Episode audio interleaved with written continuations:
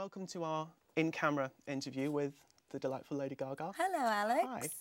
Hi. Um, we only have two hours with you today, as you're off Only the O2. two hours. Only two hours, and we got a lot of questions. How are you? I'm very well. How are you? I'm good. How are you? Um, I think we're going to dive straight in, and the first question that we have is um, from myself, Alexander Fury in London. Um, showstudio.com is a fashion website, first and foremost. Lady Gaga, we've asked you to be the ninth participant in our series of in camera interviews because, more than any other contemporary musician, your work feels inextricably connected to fashion. What function does fashion serve for you? Do you use it to underline your musical themes, or is it another outlet for a different type of creative expression? Um, well, it's all of the above, but I think more importantly, on a cultural level, I feel that music and fashion have always mirrored one another. There's a creative consciousness, a, a trend that is part of the zeitgeist and the way that people think about um, art and colors and patterns and uh, music and fashion, music and visuals are they're connected in that way. I guess I could say that they come from a similar vocabulary. So I guess I could just say that they cannot be separate. I I need fashion for my music and I need music for my fashion.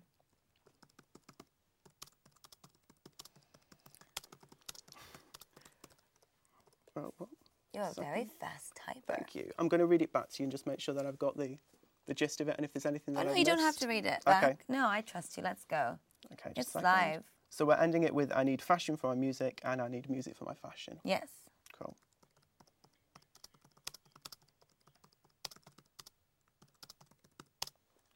Okay.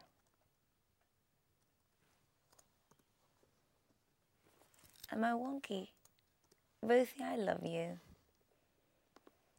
Don't talk to me, Gaga. It's live. Moving on to our second question now.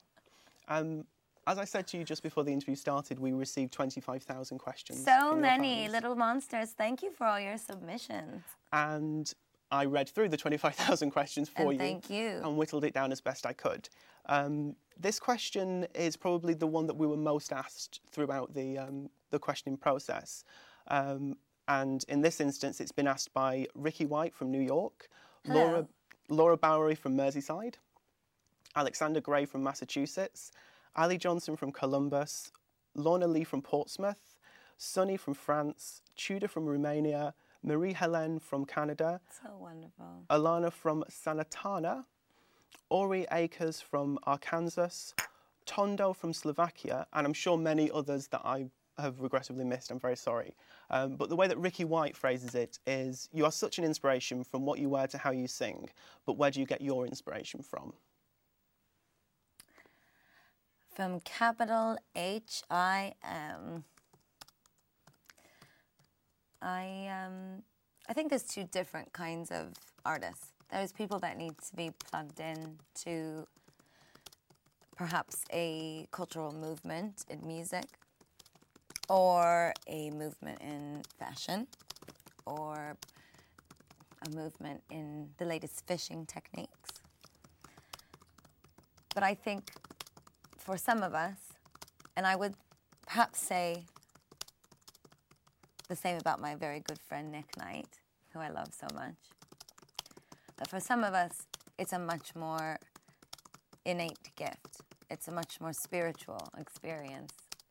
We don't necessarily have to be plugged in to a particular um, movement in order to be a part of it. It's transcendent. It's an inspiration that is um, that we're born with.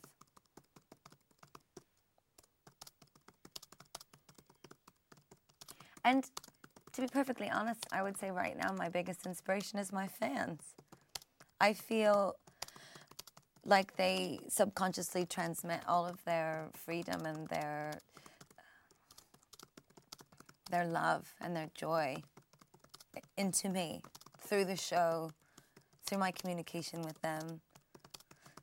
It's almost like we have our own little uh,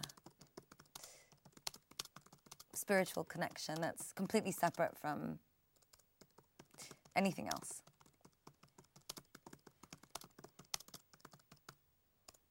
I wish you didn't have to type this. Does he have to type it? I think that's fab. It's quite nice because the idea is sort of if someone comes, just to go as an aside, if someone comes in halfway through the interview, although I know we've had some tweets that people have been staying up and it's four in the morning where they are and they've stayed up to watch this. But if anyone, for whatever reason, comes in halfway through, they can see how you've answered so far. Oh, And then later on, they can see the on demand footage, which we'll have very soon. I'm just checking my spelling because it's absolutely frightful. I couldn't even spell Nick Knight, which is reprehensible. which is Reprehensible. Spanked. Well, how do you say it in London? Flogged. Ah, flog. You should be flogged. We should say that to Ruth. I'm sure Ruth would enjoy that. Flogging. Um, It's like the bum film. it is. For anyone that's wondering, Ruth is the impossibly beautiful woman that's filming us Indeed. right now. Impossibly beautiful and very talented. And Just like very your talented. Um, okay. We're on to question three now. Um, question three is from Midhib Nick Nuardhit. I hope I've pronounced that correctly. Um, who's in Ireland. Um, did Rainer Maria Rilke's theory that artists should not accept criticism help you stay determined when you were starting out? Yes, I love Rilke. It's no secret that I live my life and almost utter submission and loyalty to Rilke.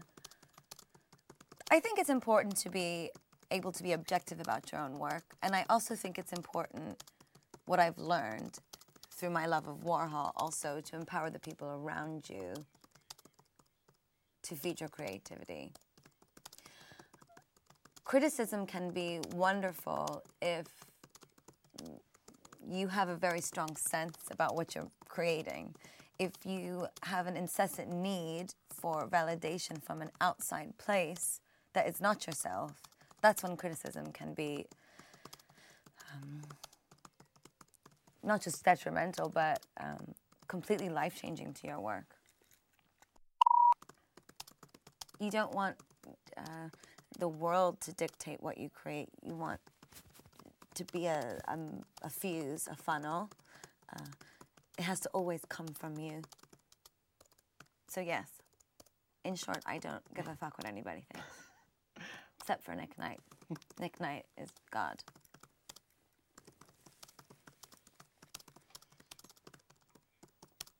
I definitely want to get in short. I don't give a fuck what anyone thinks.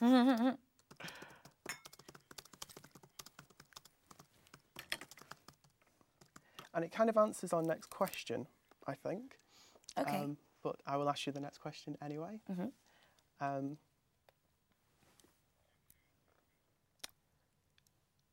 the next question is from Jessica um, Hebert in Lafayette, um, and also from Heather Hunter in Virginia. Do you find it difficult to deal with negative criticism in the media?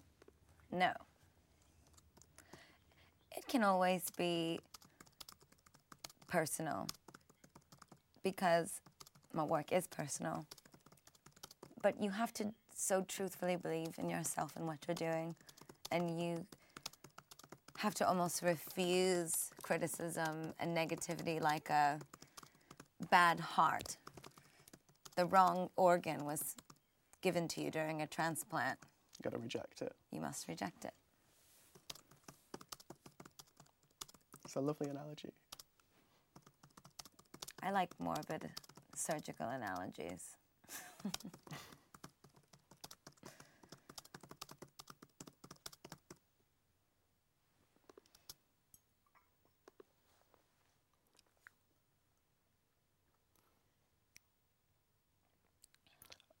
Okay.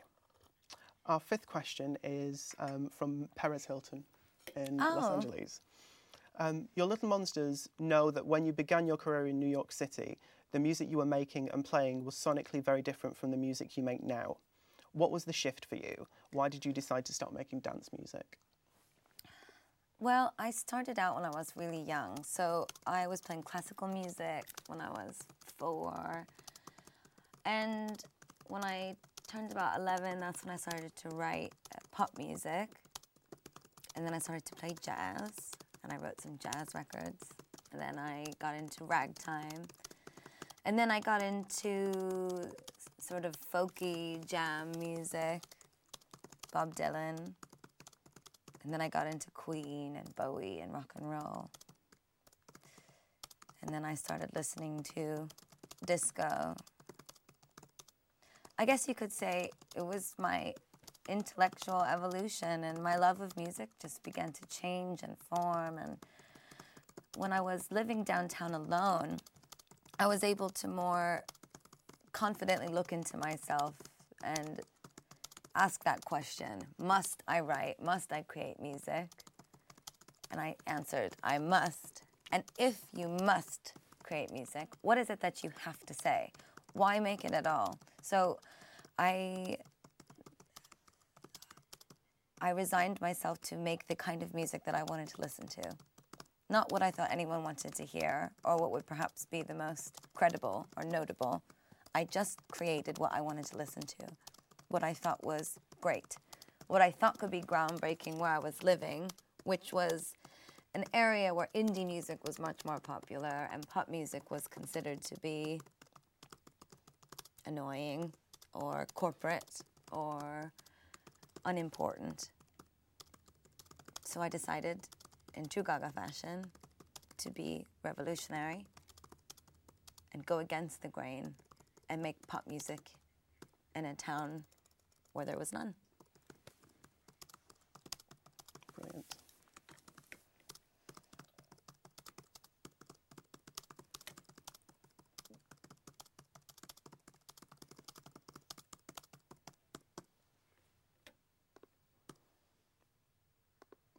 Hi, everyone. I love you. I'm glad you can fill these I wish I could see all of you. It's not fair. This lovely window. You have a lovely window. I don't get to see all of you. It's not fair. Okay. Just bringing up our sixth question now. We need to build little teeny tiny monster satellites. And this is a question about your monsters, Okay, which is great. good. Um, your fans do so much for you, from rallying together to vote you to the top of the charts to holding mass requesting sessions on radio stations. Why do you think so many little monsters care and support you the way they do? And that's from Farah Marie in Santa Barbara. You know, I don't know. I feel so blessed. It's so unexplainable the love that I feel for my fans and how they treat me. All of the videos that they create and the lovely the lovely notes and the, the artwork. I mean, just the other day I spent a few hours just reading through all this fan mail that was sent to me and sending back autographs and looking at all the artwork and uh, I sit with House of Gaga and uh, people that I work with in the crew, and we all rave about how talented and lovely my fans are. I guess all I would say is I think love is a it's a symbiotic thing, especially when it's real. So perhaps it's just very real, and I put love into my fans, and they put love into me, and we just continue to give love back and forth to each other forever.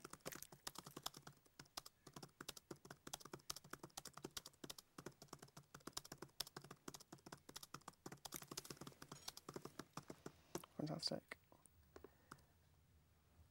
And I have a feeling that my next um, question, or our next question rather, um, relates directly to that and to the idea of this relationship between you and your fans and sort of the give and take between both of you. Um, this is by Vikram Alexi Kansara in New York. Um, and his question is Traditionally, pop stars engage in one way communication with their fans, but your relationship with your little monsters is more like a digital conversation. Is this a conscious or instinctual gesture? It's instinctual. I am the way I want to be with my fans. We have a very special and honest relationship. It's it's almost comical to even talk about because I go on stage sometimes and I have had a really bad day or something's wrong. Just the other day, I um, I revealed to my fans that my grandpa's sick. My grandpa's in the hospital. And it's very difficult for me because I'm away and I want to be home, but I don't want to disappoint my fans mm-hmm. because so many of them spent all their money on tickets to the shows. So I sat down at the piano and I said to them, I had a bad day. My grandpa's sick. And then the next day, I uh, went to, as usual, say hello to all my fans on Twitter, let them know what I've been doing. And I had seen that there were all these lovely messages from them, and that worldwide they had trended Get Well, Grandpa Gaga.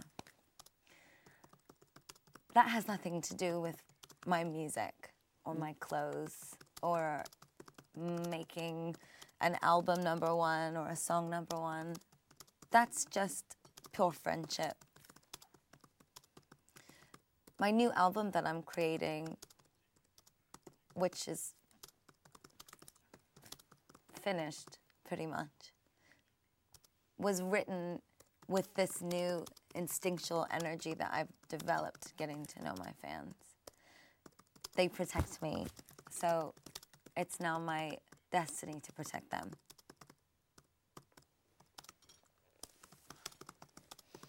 I talk too much for him to be typing. I feel terrible. No, no, no, not at all.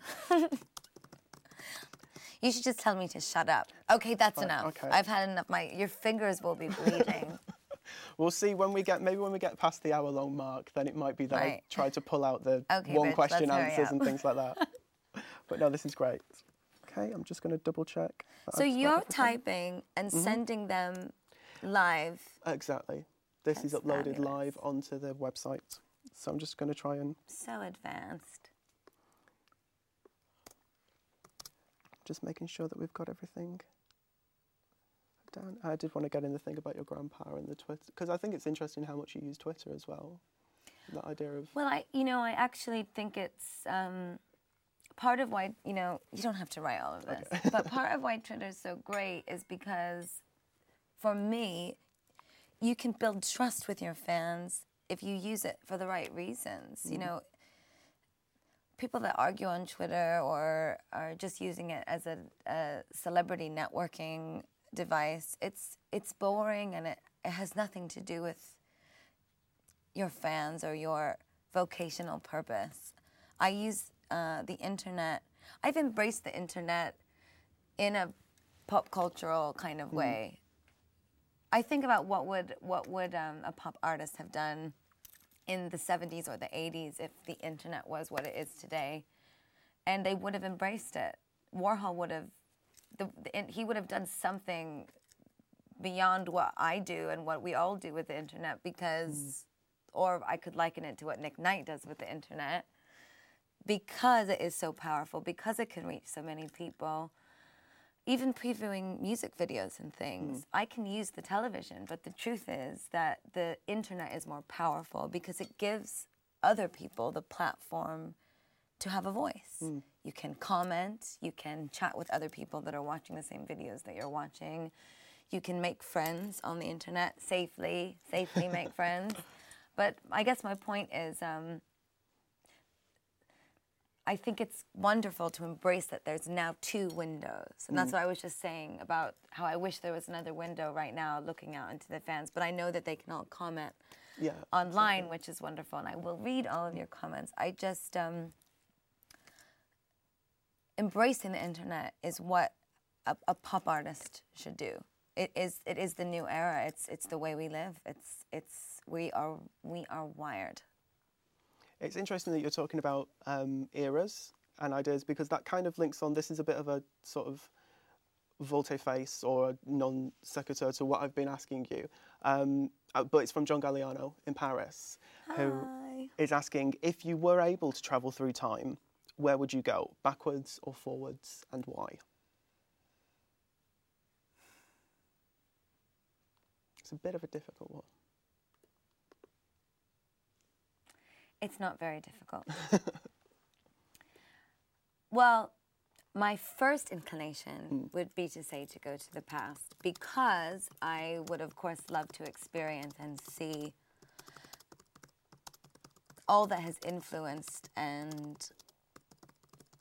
shaped my vocabulary and who I am. However, I will decline the past and I would say that if I had to choose, I would choose to go to the future. And the reason I would choose to go to the future is quite selfish. Because, and Nick Knight once said this to me, that McQueen used to say, you must never look back. You must never go backwards. You must always be going forwards. So, in his way, I would go to the future selfishly to feed my work, to make me a better artist, so that I could create more forward thinking, more innovative, more honest and truthful, magical, poetic work for my fans. Like he did.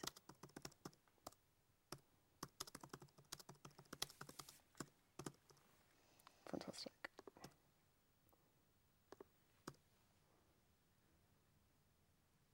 Good question. Very good question. Let's move on to our next one. We're on to number nine already. Um, and this is from Mario Testino in London. Mario Testino, my friend, I love you. Um, Mario asks, um, Your looks are so extreme. Is this a reaction to something? Are you questioning or altering the status quo of women's rights? Yes, yes, I am. I am a feminist. I reject wholeheartedly the way we are taught to perceive women, the beauty of women, how a woman should act or behave. Women are strong and fragile. Women are beautiful and ugly. We are soft spoken and loud all at once. There is something mind controlling about the way we're taught to view women. And my work is both visually and musically a rejection of all of those things. But more importantly, a quest. And it's exciting. It's exciting because um, all of the avant garde clothing and the lyric and the musical style, which was at a certain time and at once considered weird or odd or unattractive, uncomfortable, shocking, it's now uh, trendy. So perhaps we can make women's rights trendy, trendy. Make women's rights, feminism, strength and security, and uh, the power of the wisdom of the woman. Let's make that trendy.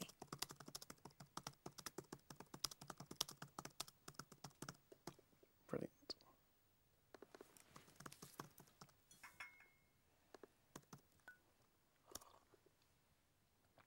Good question, Mario.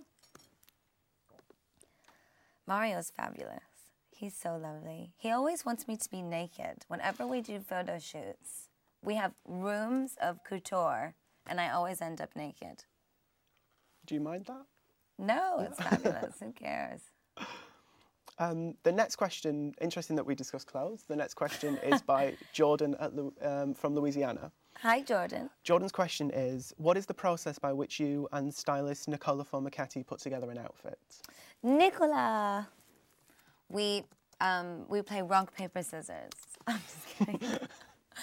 um, you know, it's really easy. Nicola and I, you know, he's one of my best friends, and I love him so much. And Nicola knows exactly who I am to my core as a musician and an artist and as a girl.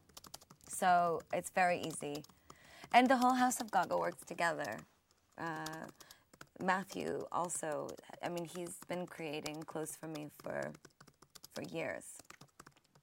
So we we simply have a cigarette and whiskey and we look through racks of clothing and oh this is nice, this is fab, put it on with this and we just go. So it's quite organic. It's quite organic.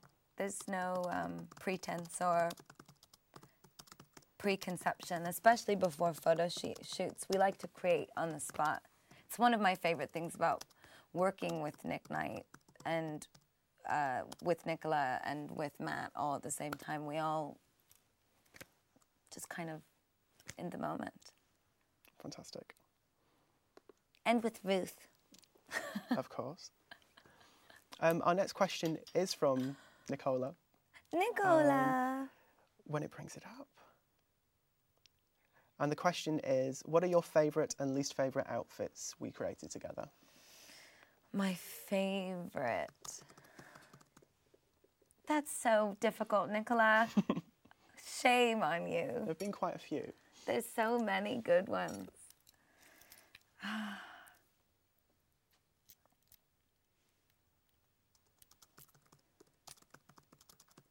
I would I would have to say well one of my favorites was the the red McQueen lace archive that I wore to the MTV Awards mm-hmm. and we created the crown the red the tall red crown to go with it. Um, that was the Video Music Awards, It wasn't was the? Video Yeah. Music Awards. And Nicola, that was very early on when Nicola and I were working together. I would also say from that evening, I would mm. have to say my, my most favorite piece that we that we made, that we actually had sewn and created and we designed all together was the um, performance outfit for the MTV Awards, the one that bled on its own. Um, because as a piece in itself, as an art piece, the the garment would actually bleed on its own on a mannequin without a human being. And we thought that it was such a strong statement about fashion and art and how um, the clothing is alive, how the clothing tells a story. The clothing lives and breathes the way that we do. It's the soul of the work. I thought that piece was very special. I would have to say that's my most favorite that we created together. But there's so many, Nicola. How could you even say that? Would you like, so shall we go with the Red McQueen and the Crown and the performance piece? Well, I, I have to give you my least favorite. Okay. And the least favourite?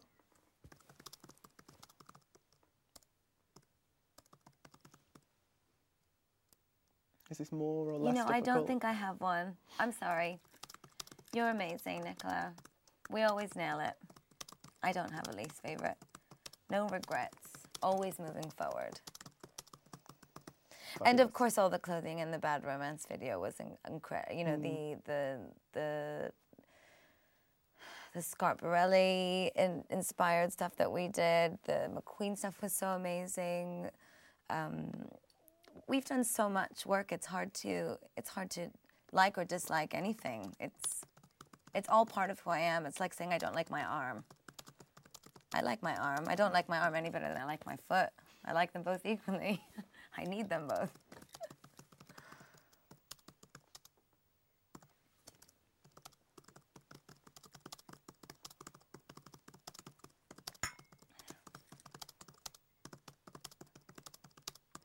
Definitely want to get in. It's like saying I don't like my arm. I think that's really interesting that it's like an extension of yourself. It is. You can't say you don't like your arm because you need your arm, and you don't like your arm better than you like your foot because you need your foot. It's the same way you were saying that you need fashion. That I you need fashion, I need your music, I need it both. and you need your foot. And I also need my foot.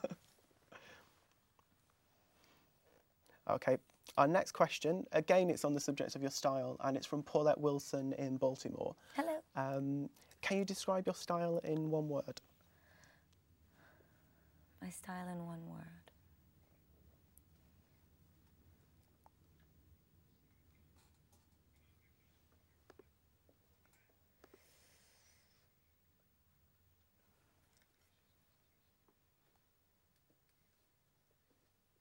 My style in free. Free. My style is free. Fabulous. That was a difficult question, Paulette. but thank you, a good one.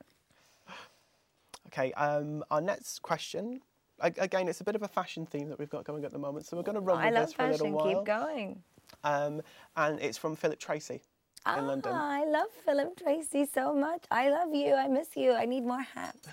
I'm gonna Well- come see you later. Philip's question is, what do you like about wearing a hat? What do I like about wearing a hat? It is a nice barrier. The bigger, the better. The more interesting, outrageous, the better. For me, it keeps the devil away. I always like when I have a hat that's big enough that can keep people away from me at pretentious parties. It's protection.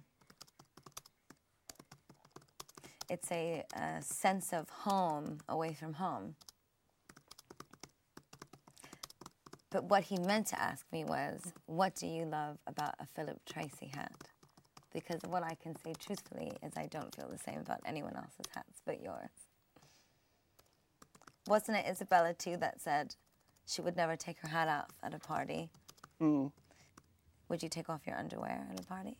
Would I take off my underwear at a party? That's what she used to say. Would you take off your underwear at a party? Would you take it Probably off before the hat? No. Oh. Yes. Depends how big the hat is. It could cover the whole thing. Maybe at the same time would Okay. probably be more likely. But I think as well what you were saying about hats is interesting because if it's big enough, it's a bit like sort of a crinoline. It's like you're existing in your own space. It's like an eggshell. Yeah. My hat, you know, it's a home away from home. Hmm. My fashion comforts me. It's it's part of who I am. It's it's not necessarily a mask. It's just part of who I am. Thank you.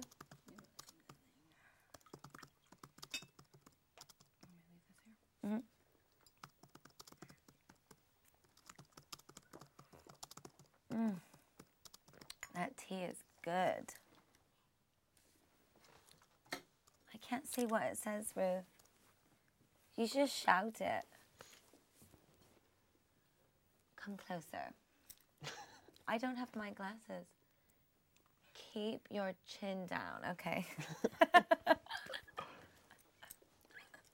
Even though we asked her to Do I have terrible directions. shadows? Just shout at me. My fans love you. Okay. Now we're on to our 14th question. And Jeez, I'm fucking talking too What? fast. No, no, no, not at all. It's great. Um, and this is from Stephen Jones Oh. in London. Um, Great. so it's another millinery question. I know who he is. Um, what do you think hats can do for you that clothes can't? We kind of covered it. Well, I kind of bit. said, I Mm. yeah, I, I kind of answered his question, didn't I? I they protect me in a different way. A um a social canopy. A hat is a social canopy.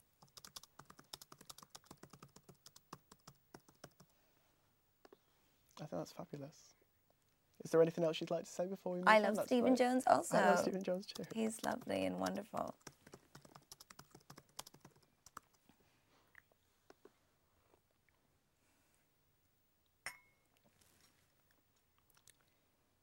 Okay, we're coming up to number 15.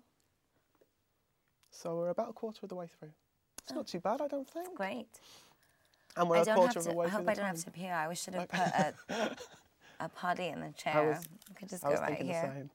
Um, this is a question from Marcus in Sydney.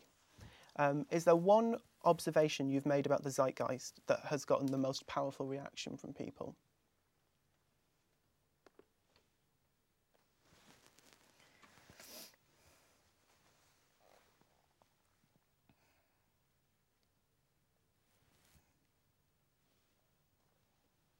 I well, a, a few. One being the hair bow,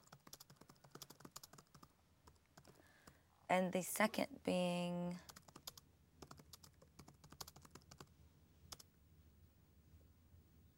I think something about when we put bad romance in the end of the McQueen show, and then the clothing in the video, and then that show becoming what is sadly now known to be his crescendo.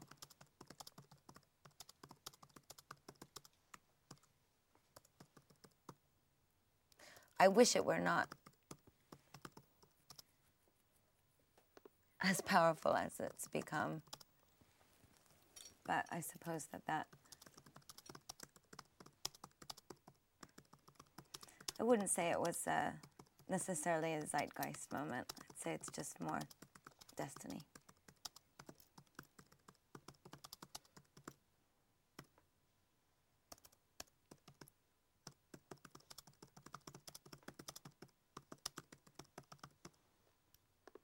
Great.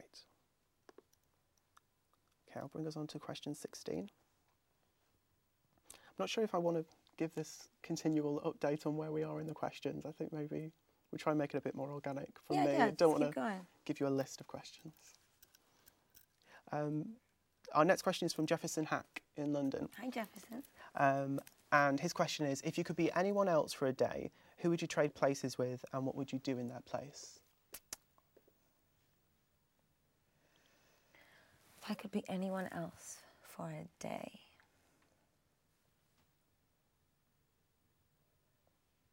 I would be Iman. Good answer. She's my friend, I can say hmm. that. Hello. and what would you do in her place? Whatever Iman does for a day. That's probably the most selfish answer I could give.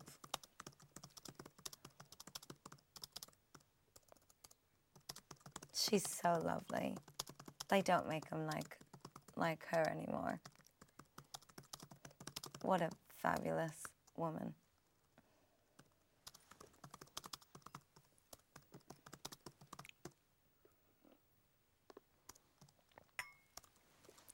Brilliant.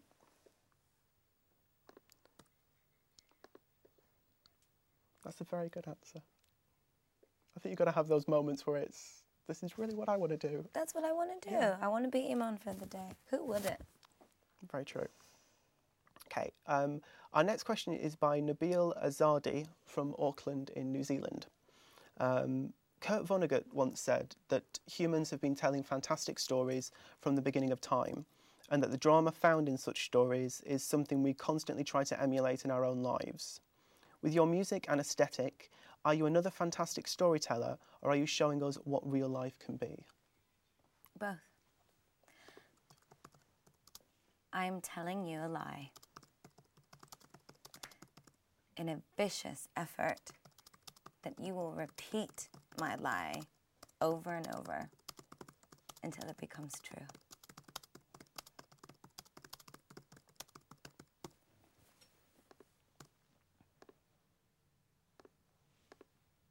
Are we good to go? Mm-hmm. That's a wonderful answer. Thank you. Yeah. Thank God. Can you imagine if I was really boring? Lying is always good, I think. I like to lie. Um, our next question is a little bit lighter, maybe. It's from uh, Jonas Åkerlund. Oh. Jonas. Jonas Um, is wonderful. He did the paparazzi video and the telephone video. Is he doing the next video? Can I ask this? Um, actually, the Alejandro video was shot by the amazing Steven Klein. We had lots of questions about the Alejandro video. Well, I will be happy to answer. None of them. I'm kidding. Um, uh, Jonas asks, what would you call the movie about your life?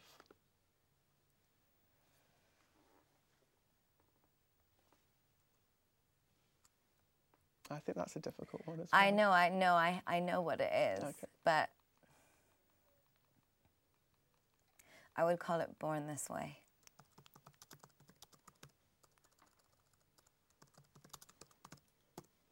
Brilliant.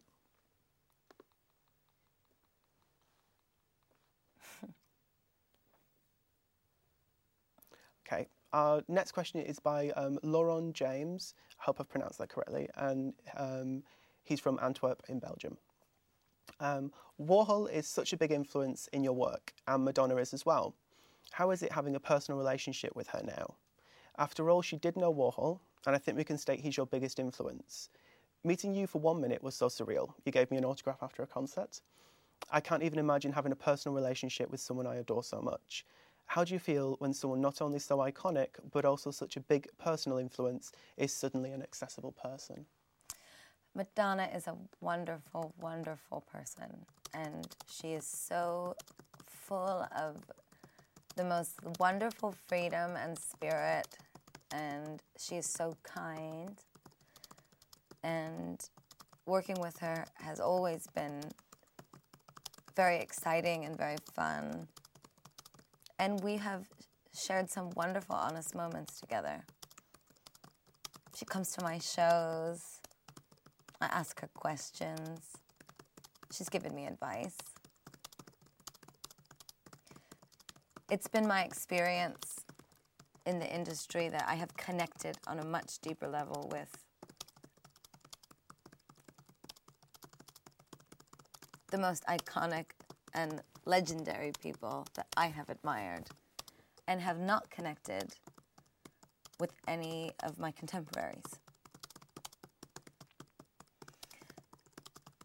But I would say the one thing that they all have in common, the legends that is, is that they are the nicest, most wonderful human beings you have ever met in your life. And that has been, that has freed me.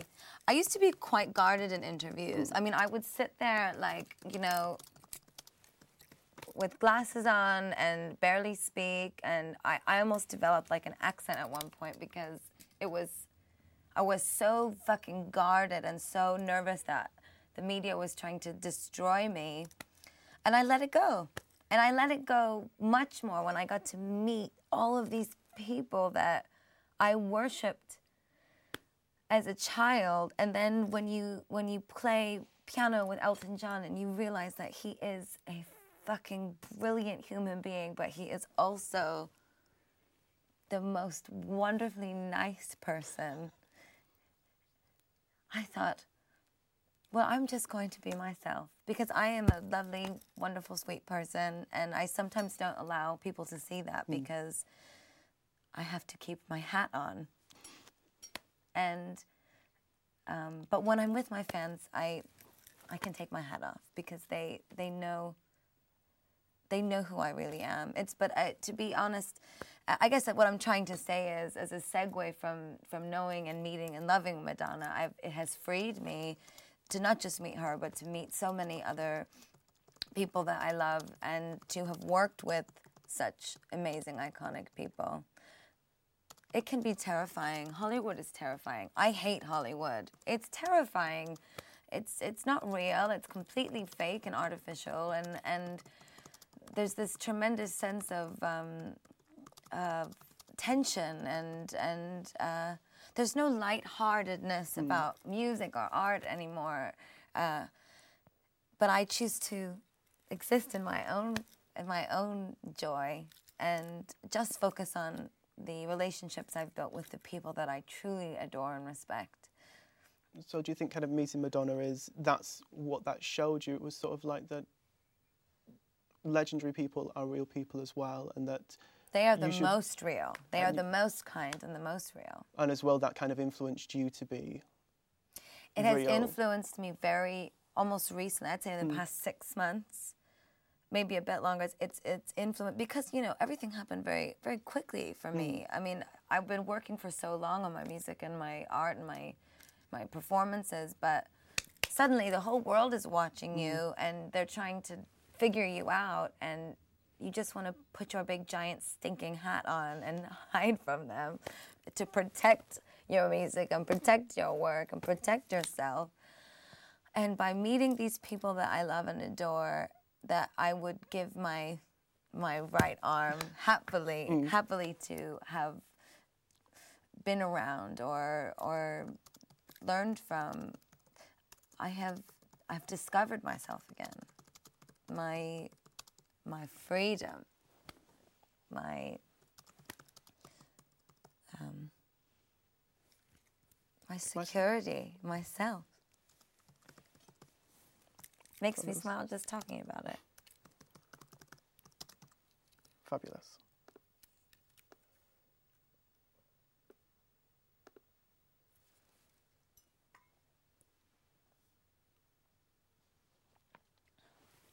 How do I look, Ruth? I don't think she's going to talk. I think she's drawn a line How under it. She's I not going to. Ruthie? She's not going to talk. No. I'll get her after. She's a lovely new haircut, though. Um, our next question is by Marina Abramovic in New York. I was just speaking about her today. I am obsessed with this woman. She is so incredible. Her question for you is it's quite abstract. Um, who creates limits? We do. We create our own limits. She is a limitless human being. She is so incredible. She I went to go see her exhibit at MoMA. She is such an incredible piece of art in her in herself. She and she is limitless. She is limitless in every way that I can even in my limit raven Raiden brain that, that I do not possess the, the, the, the limitless brain that she does. I, I look at her and she is um, she is so free. She when she when she she's sitting right now for like three months in MoMA all day long, and she's just in a state of nothing, of freedom. She goes somewhere else. And to be able to do that, you have to be limitless. And you, for yourself, she did this one piece that I think is the most powerful. And it's it's when you are around someone like uh, uh, Marina that you, as myself, a self-proclaimed pop performance artist, want to go home and slit my wrists and and I, you know, I am nothing. I have achieved no sense of art. Uh, she is she is so boundless, and she did a piece, I think it was in Germany, and she laid on a table and she put out all of these things uh, a, a gun, condoms, sleeping pills, you know, booze, ropes, all sorts of things on this table. And um, there was a sign basically that just said that the the uh, the the museum goers could do as they pleased to her and she was they were not responsible for anything that happened that she would take full responsibility for anything that happened somebody tried to shoot her in the head and, and another patron came by and stopped them. Somebody tried to you know fuck her and somebody came by and stopped them. And they gave her sleeping pills and they ripped her shirt open and they cut her hair. And and she was limitless. And she created her her own sense of lim, uh, limitless um, being. And i think we are the ones who create our limits and i hope to god that when she hears that answer she mm-hmm. thinks i answered properly because marina i think you are so wonderful so beautiful and inspiring and, and as a woman i am i am in your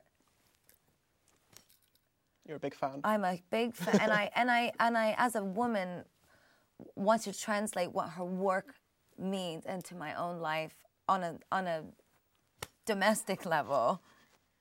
Well, I think doing something like that, the idea of giving yourself to other people and almost relying on them to, I think it's interesting that someone tried to do something to her and then somebody else stopped them. The idea of I governing I don't know and- if she thinks about you know whether or not she is going you know uh, if she's going to die or live. I think she this allows her her mind to be limitless and in another way she trusts in her own art. Mm.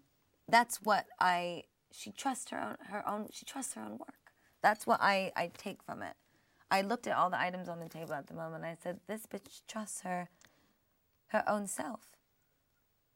that's an amazing. She's not terrified by. She's the most scary thing. She's we are our fear. most terrifying. We are our most terrifying monster, and she's not scared of herself. Or maybe, I, I mean, I, I could talk for three hours about Marina. So, I love you, Marina. Thanks for your wonderful question. And notice how simple her question was. Yeah. Right, because she's fucking free. Um, our next question is um, from Quentin Tarantino Another friend. another I love friend. you, Quentin. um, from Los Angeles. Um, and Quentin Tarantino asks, name one song when it comes on the radio you sing along to, but you are embarrassed that you like it, so nobody knows. Um,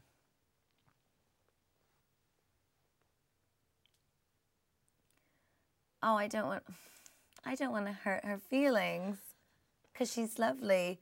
That Taylor Swift song, "You Belong with Me." Oh my God! When it comes on the radio, I sing it so loud, and I'm so embarrassed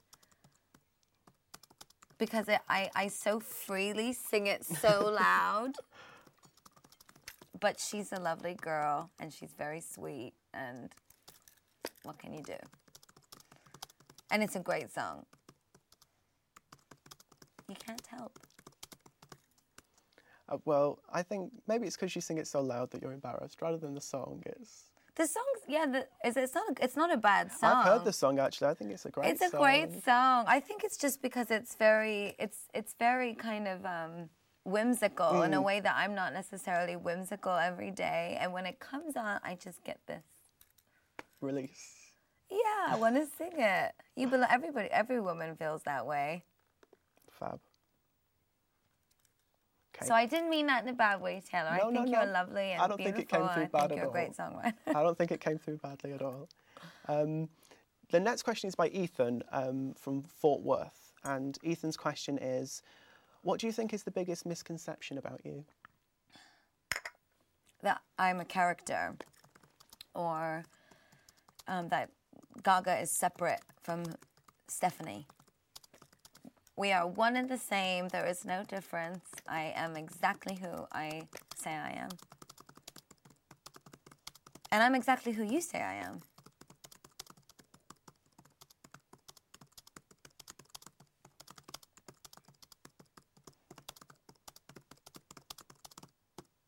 Fabulous.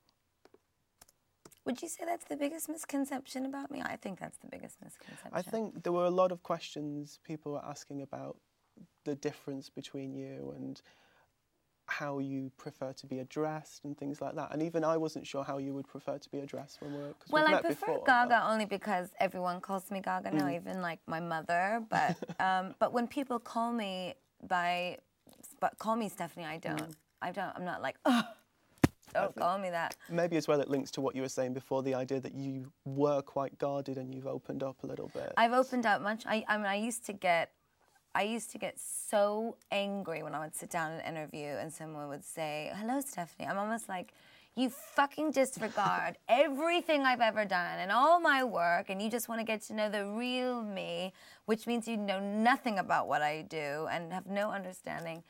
I am.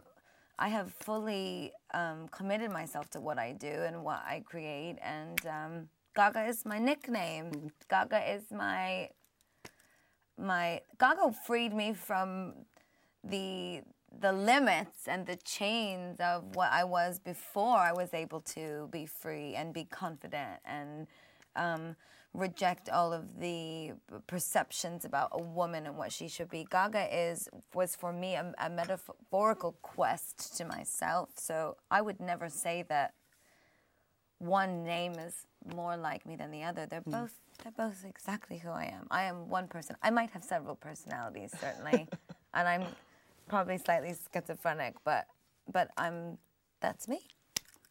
Fantastic. Okay, um, the next question is by Eddie from Eddie! Um, Eddie's, question, Eddie. Eddie's question I love Eddie is so much. Eddie's question is quite complex. I'm sure Hope, it is. Thank you, Eddie. I hope I've got the wording of it correct. Um, Eddie's question is: Let's talk about the discrepancy between your private and your public lives. Where is the line? When is the precise second when it switches? Do you feel the need to take a deep breath and do the thing, or does it always feel like you're on stage? I hope I've got the gist of what he wanted to, to ask. I know exactly what he's asking me.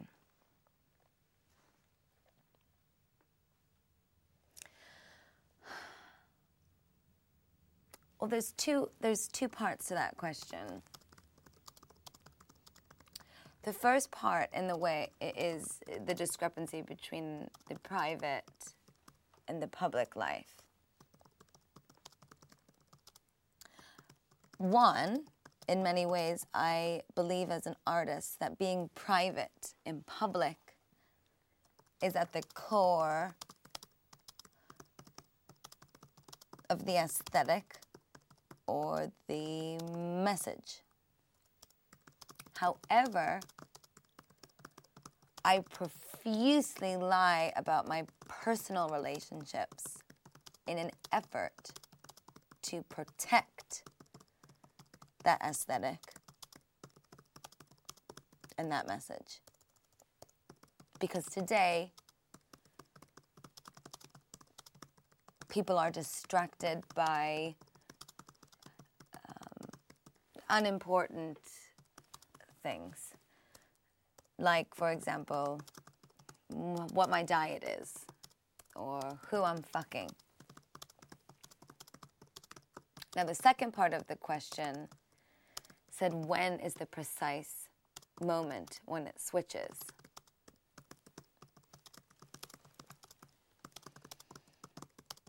I would like to be able to say that when there is a dick inside me, that, that, that the, the moment switches, but it doesn't always. I'll be honest. Sometimes it doesn't, and I and I do, I do quite often feel like I'm on stage all the time. And I also persistently believe that life is a stage and that life is my stage on which to be an artist. When I'm sleeping, it is an art. When I am dancing, when I'm singing, when I'm making breakfast. But there is a moment of freedom where somehow the the stage disappears. And when's that?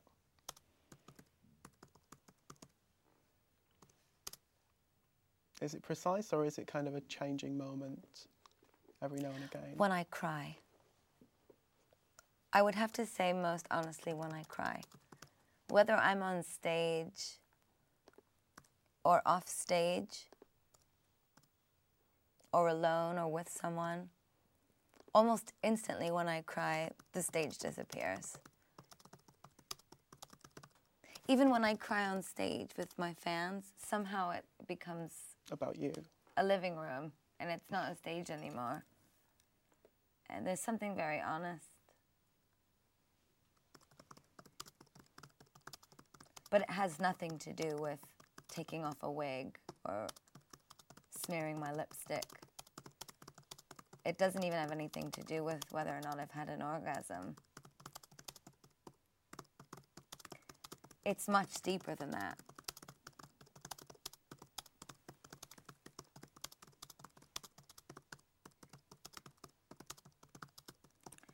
So, Eddie, I don't know if I asked your impossibly difficult and deep, in depth question, but I appreciate it and I love you. And I would expect nothing but that from Eddie. Fantastic. I think maybe it goes a little bit lighter after Eddie's question. Eddie's great. I knew he would. and it does. Um, our next question is by Surabhi in India. And um, their question is What did you wear to your prom? I wore a black car wash dress. It was made out of uh, um, chiffon, wrapped around like a black tube dress. And then the it was very very short, and then it had these long black strips, like in a car wash. Oh, yeah, like what you walk, your car goes through the strip? Yes. Yeah, I know what you mean. Very long, lots of them. And it at the end it faded into grey a bit. It was it was it was great.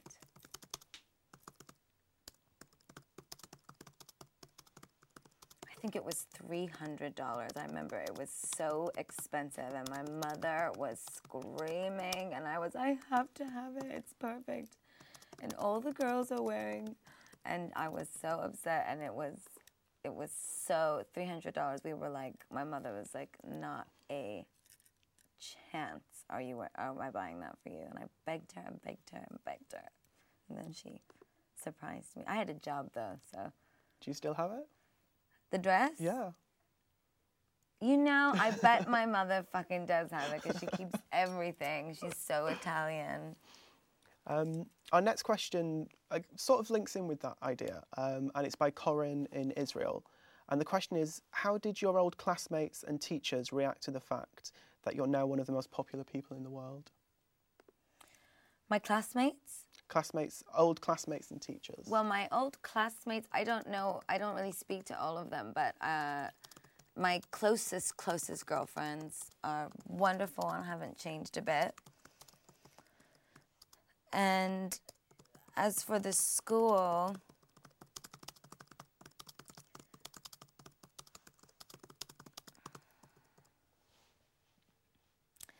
that has been a, a bit more of a um,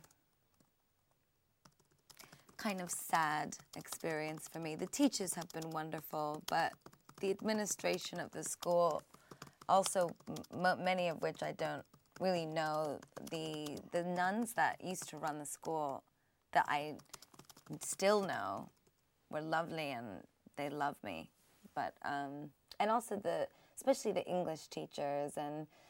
Uh, the head of the school that I uh, was very close with, they were wild feminists and instilled so much good good wisdom in, in us and I I have really nothing bad to say about where I went to school because they really gave us such a wonderful education and the teachers were wonderful. But I will say I've been I've been really sad about um,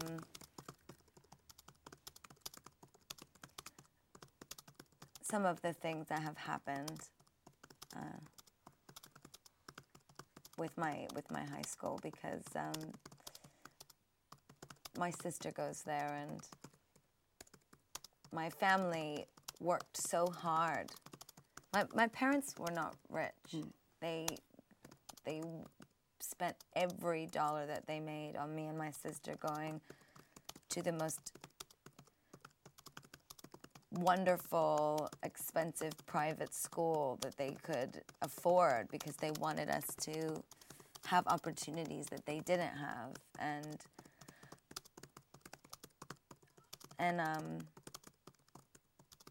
I suppose in, in an attempt to uh, also say something about religion, as a Catholic school, I've been slightly um, put off by the very un-Catholic way that they have responded to my success and how supportive my family has been to them for over 20 years as a school. It's um it's I don't like to say bad things, but it's disappointing. it's been really no. I wouldn't even say disappointing. It's been more sad because I ha- I have such a lovely memory of my schooling, and I know how much it's gonna make me cry. I know how much my parents didn't have things because they wanted my sister and I to have things, and um, the way that my family has been treated has really made me really made me sad because they gave they gave the school everything so that my sister and I could have a wonderful education. You know, every charity, every auction, every time the chapel needed refurnishing or you know they were so giving my fa- my mother and father are the most giving wonderful Christian people, no judgment. They taught my sister and I to be so free and no judgment. And um, there is such a diluted sense of religion and what, what is right. And perhaps the school's just not what it used to be. Makes me very, very sad. I'll sh- I'm sure they'll really love that. I was so honest. No, you should as be. well. I think but I have to be honest about um, something that's that. personal and close. It's so you. personal, and I don't want to lie. I don't want to lie because the truth is that my closest friends and family have been so wonderful, and I'm so grounded, and I'm myself, and I and I, I you know. I don't give a, a shit about money or, or yachts or big houses or fucking dinner parties. And uh, I think it's, it's really wrong to judge people. And I think it's really wrong to place a social importance on a family or a human being. I think it's really wrong. And I, I would never do that to someone. And it's, it's everything I'm against. So I have to be honest about it mm. because it's how I truly feel. And my sister is the most lovely, wonderful, precious person. But I will say, I will say that the teachers at the school are the best and the most wonderful, brilliant teachers. They are truly magical and Sister Bio, Mrs. Price, Dr. Lampetus, um,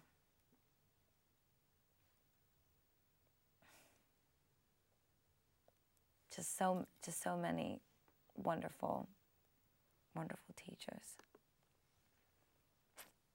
Great. Thank you for being so honest. Um, now, our next question is has been asked by um, George in Lisbon and also by Ari Emanuel in Los Angeles. Um, you always knew you wanted to be famous. What is the most unexpected part of that? The thing you never accounted for or imagined? the love i feel for my fans the love that they've given to me that is like it's so precious. It's you can't even imagine it until you i imagine i must sound like how when women give birth they say you can't imagine how you feel when you give birth. That's how i feel. I, you can't imagine it. They are so it was so funny this morning. One of my fans got my phone number. So they were so sweet. They sent me a photo of them with these masks on, and they were going to uh, her 21st birthday, and they they were calling me and texting me and telling me how much I inspire them, and I, I started to talk, to respond and talk to them because I felt so bad. I didn't want to ignore them. I knew they knew it was me.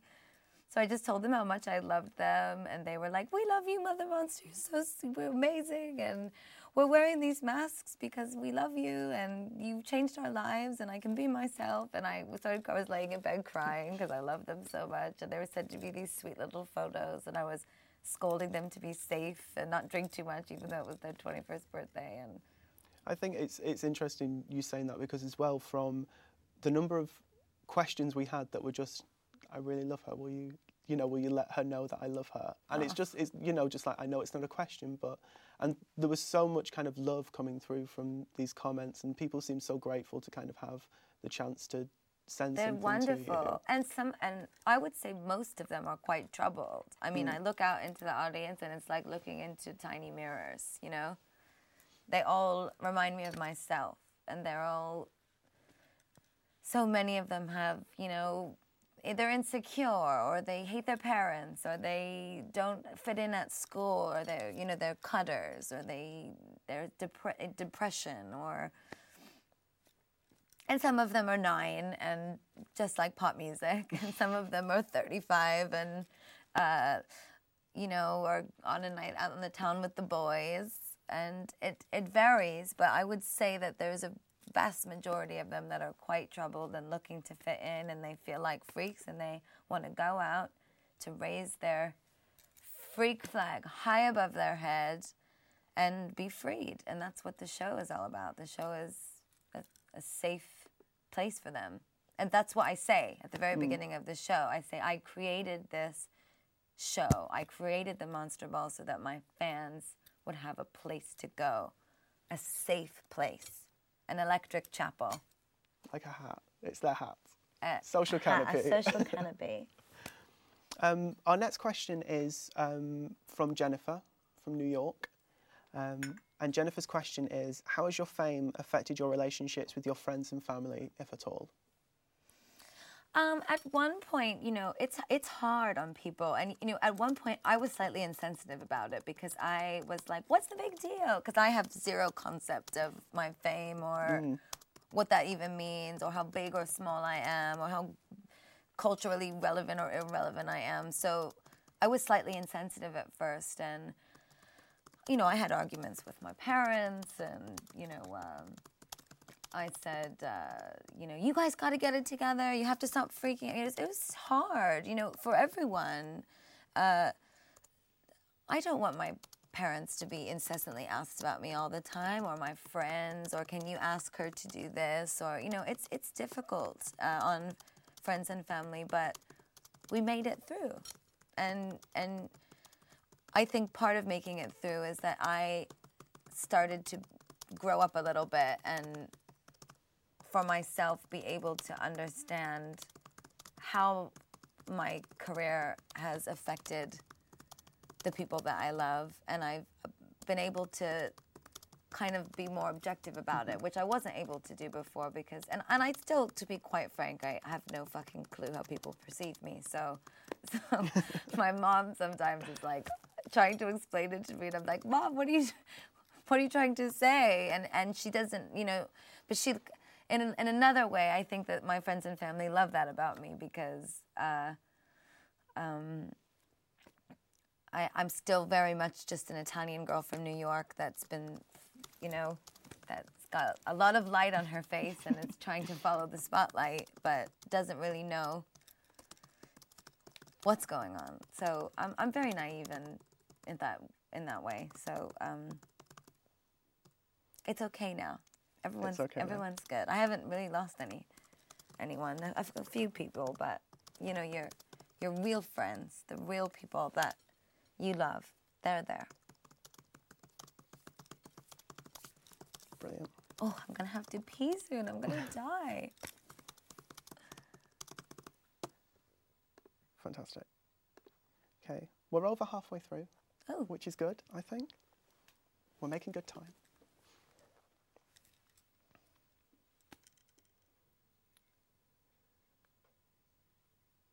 Okay, our next question um, was asked by Star from Pittsburgh and also Bryce from Star. Houston. That's a lovely name. Do you ever wish that you weren't famous? Do I ever wish I wasn't famous? Well, I've always been famous. Nobody, just nobody knew about it. Fame is on the inside, it's not on the outside. So I guess you could say the fame is something that I've always felt. And that thing I want my fans to feel that self love, that inner confidence. But um, do I wish I wasn't famous today in the media definition of what fame is? No. I don't wish I wasn't famous. I do wish sometimes I had a, more privacy and could uh, get drunk and vomit in a corner and not be photographed or videoed while doing it. But, you know, there's sacrifices that you make. And the trade off in that question is if I wasn't famous, I wouldn't have all of you. You know, I wouldn't have all my little monsters if I wasn't famous. And I would never give that or them up for anything. So, no.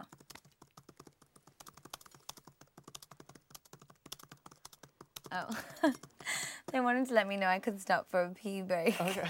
Do you want to do the pee break? No, it's okay. Shall we go on? I'll be fine. I need to pee too. You have to pee too? But I think maybe it's going to sharpen us up and we'll get these questions out really quick. Okay. Let's try. Let's see if it works. Urgency. Okay. Um, our next question is by Colin McDowell from London, um, and his question is: You are seen as super. Uh, um, you are seen as super ballistic, space age modern, but what do you feel about the dress of past centuries as a basis for your costumes? Um, does he mean like 1800s, 1700s? I think so. I think he means kind of the idea that there are ideas culled from the past in these. They, they look very futuristic, but you could maybe look Oh at the yes, shape. and- well we, we've done that. Uh, I mean the the uh, MTV performance outfit was quite romantic, but yet very futuristic because it bled, it bled on its own.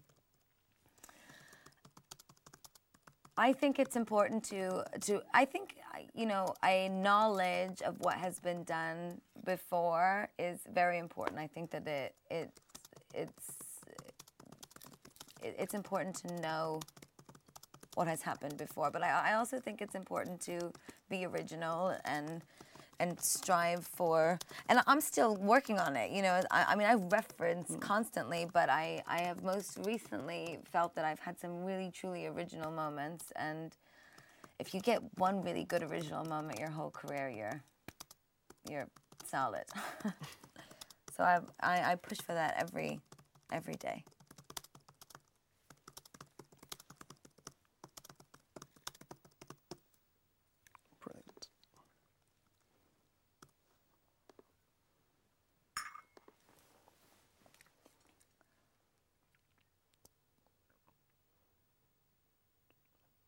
Okay. Our next question is by Jordan Holloway from Morgantown in West Virginia, I believe. Um, what is the craziest outfit you've seen worn by one of your monsters at the Monster Ball? Craziest? Well, I don't know. They're all so great. I love when they get they get all dressed up. It's so amazing. Sometimes I get distracted during the show because I'm just lollying, looking out into the audience. One of my favorites, which was quite committed, was this boy came dressed fully as Kermit the Frog because it was when I brought Kermit as my date. Mm. And um, I guess he wanted me to think my boyfriend was in the audience because Kermit was my boyfriend at the time. So I thought that was quite committed because he was he had the full head mask like the, the whole thing and it was so hot in it was back when I was doing the Fame Ball, so it was mm. more a club, it was a nightclub.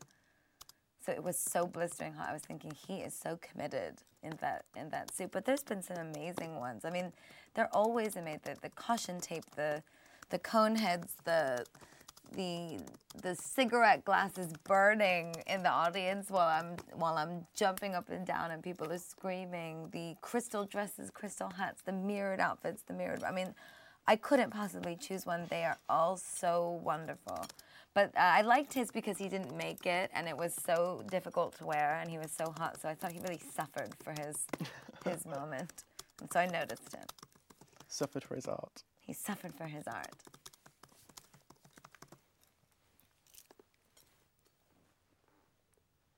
Fantastic. Okay. Our next question is from um, Kristin Lang, uh, sorry, Kristin Fritz in Minnesota. What is the one thing that you hope your fans take away from you as a person and your music? I want them to love themselves.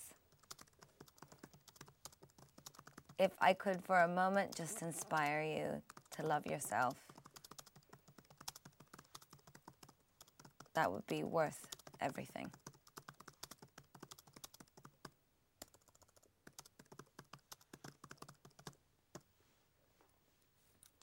Question.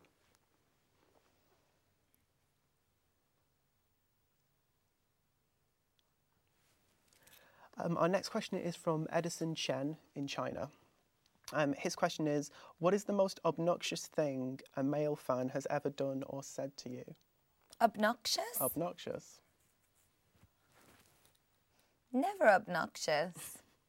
I would say I quite enjoy when um, when fans are waiting for a very long time and then I see them and they say, I've been waiting for eight or nine hours and I need you to sign this and I have bought seven of your CDs and you really need to take photos with me. I mean, they're just so persistent. Like, I am a good fan. And I deserve this moment. And I and I always look and I say, Yes, you do. so I wouldn't say that's obnoxious at all. I think it's wonderful. I, I don't think my if you're obnoxious, you're not really a fan from what you're. No, and I've never really, I've never really had an obnoxious fan. You know, I don't, I don't, and I don't take offense to any flirting or provocative commentary. I think it's wonderfully rude. Fantastic.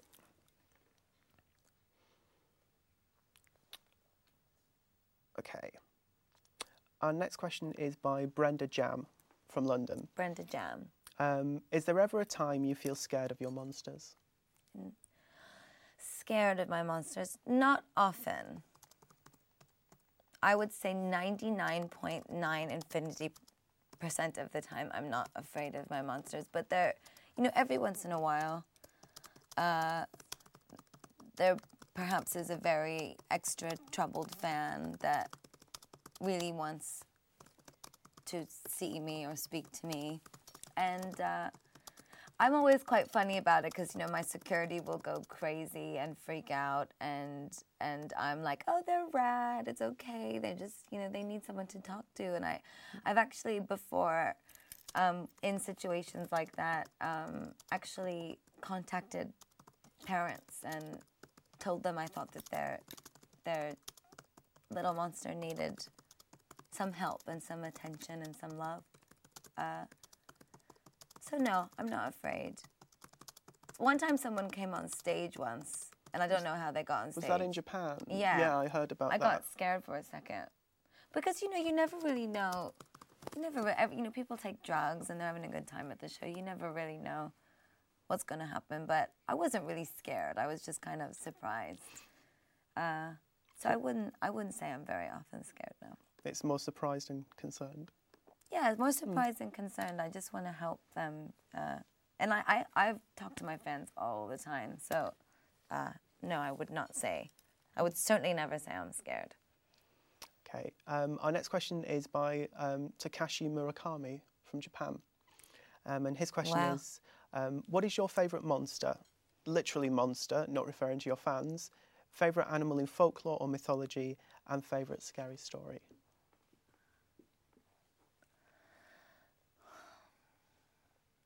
My favorite monster. Well, I guess one of my favorite monsters, which is the one that I am most afraid of, is the anglerfish, which is actually in the show. It, it was my childhood fear. I know the anglerfish, the It's horrible terrifying. little. It's absolutely terrifying. Is it? It's phosphorus or something, isn't it? That like lures things. I don't know in. what it is, but it's completely Sorry, I don't wanna make you terrifying. I'm upset right now. it's completely terrifying. And um, so we thought it was fitting in the show to build a giant 50 foot anglerfish that I kill at the end of the show. Maybe I shouldn't give that away. um, but uh, it's it's completely terrifying. So I guess I suppose that he is my favorite because it is my childhood monster. My favorite monster from mythology the unicorn.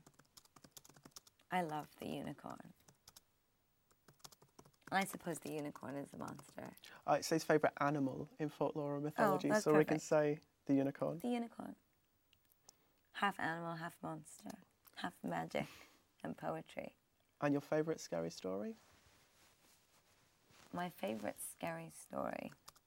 The one that I'm going to dream about tomorrow night. I have incessant nightmares, but I've learned to love them because they somehow end up on stage or in my work. Fantastic. Did they inspire you? Is it like a Karl Lagerfeld thing? Do you dream a vision Always. the way he dreams the Chanel shows? Always. I'm also terrified of the devil. Well, that the next question I'm going to ask you is from Tatin in Hong Kong, which is, do you believe in God Yes. and the devil? and the devil. I believe in both. I had this dream quite recently that was so terrifying, so morbid and terrifying, and I called. Um, I called Deepak Chopra, who I work with, and I was telling him my dream, terrified that the devil and I, I the dream was so terrifying. I thought somehow a a devil force was trying to take hold of me. A darkness. I, I guess I see devil and darkness as the same thing. And he laughed and told me that I was very creative. and that That's I what it represents. learn to embrace, embrace my insanity. Said, okay. Okay, our next question is by um, I certainly believe in God, though, yes. our next question is by Matthew Williams from London. Oh, Um, and he says, My favourite tattoo of yours is Tokyo Love. What will your next tattoo be, and where on your body will it be? I don't know. I um I want to get one that says "Born This Way." In advance of the film. Yeah. and I want to get one that says "Free Bitch." I think, but I'm uh, I'm not quite sure.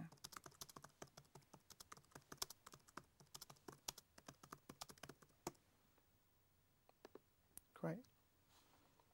I always wanted one of Madame de Pompadour, which is a little weird. I love Madame de Pompadour. I love really, that. So I think that that, that that tattoos have powers. Mm. So I'm always interested in injecting some new powerful force into me. So I've, I mean, I've also actually fantasized about getting Mary Magdalene um, or Joanne, Mm. which means so much to me. So I, I, I'm not sure. I, I, I know what I want, but I, I very free in in the moment of wanting tattoos. I have sort of a list of tattoos I want to get in the future, and then Mm. Is it quite the moment- impulsive all of a sudden? You're very like, impulsive. Okay, I'll do it now. I'll just be like, oh, let's go get a tattoo today, and I go. I don't really plan it or think Mm. about it too much. Okay, this is a question from a, a few different people. Um, so it's been asked by Megan from Glasgow, Whitney from Wilmington, um, Catherine from Perth, and also Raquel Zimmermann from New York. Um, and the question is, how do you feel? How did you feel playing face to face with Elton John at the 2010 Grammys? I felt so happy and so joyful and so grateful and you know you can really see it on my face in that performance that I'm just having the best time and it was it was kind of a transition for me in what we were speaking about when you asked me the Madonna question it was a transition because I was uh, really beginning to build these wonderful friendships with people that I admire so much and it was a bit like, you know, the Berlin Wall falling. It was a nice moment for me. I felt like I could really let my my guard down after that. So it was a bit of a watershed moment for you. Yes, because I, I, I, as an artist, I feel like I constantly have something to prove to myself, perhaps, or to my fans, or something to give, something to a point to prove, a message to to prove. Um, part of the process, um, proving the process over and over again, and. Um, and in that moment, I felt very free. I felt very, very ready for a new proof, a new smell, new age of my, my music. Fabulous. Okay, I'm just loading up our next one. Um, our next question is from Naomi Campbell from Oh. London. Um, and Naomi asks, Who would you love to duet with, dead or alive? With you, Naomi. I love Naomi Campbell. Naomi is wonderful and amazing, and I love the charity work that she does. She's especially for Haiti. I mean, she's really wonderful. Um, Is there anyone besides Naomi? Or Well, do no, I'm going to answer. I'm going to answer. Um, I would have loved to do a duet with Judy Garland. I would have really loved to have known her.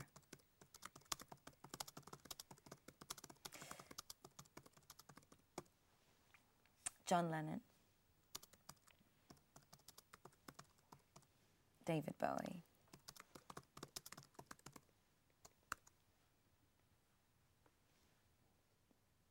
Is that the list? Yes. That's our definitive and Nick list. Knight. but we we sing we do lots of duets together.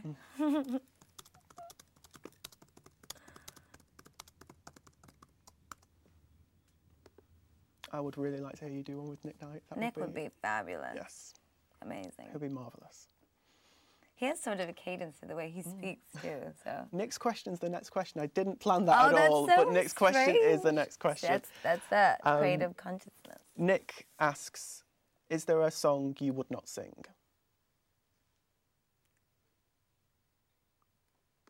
Yes.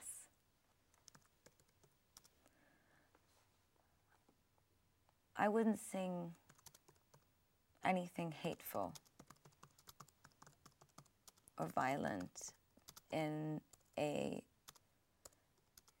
hate producing kind of way.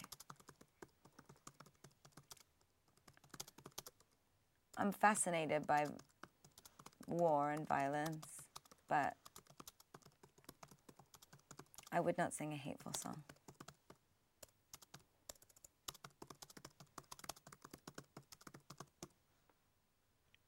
Great.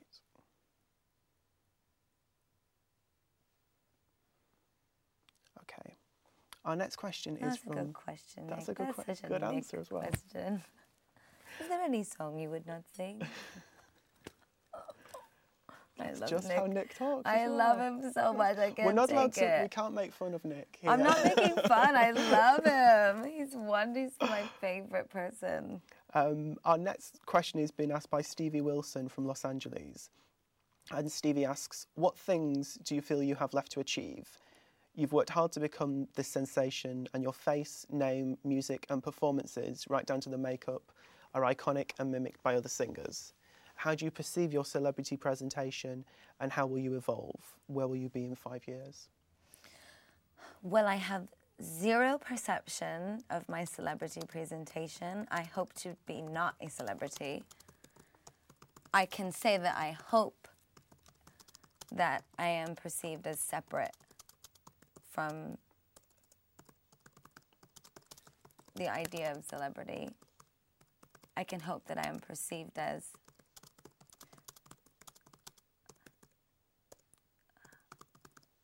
important and loving and peaceful and enigmatic.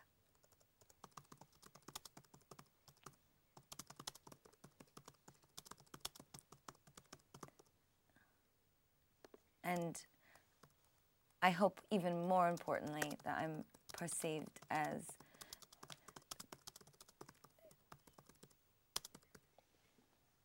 good to my fans.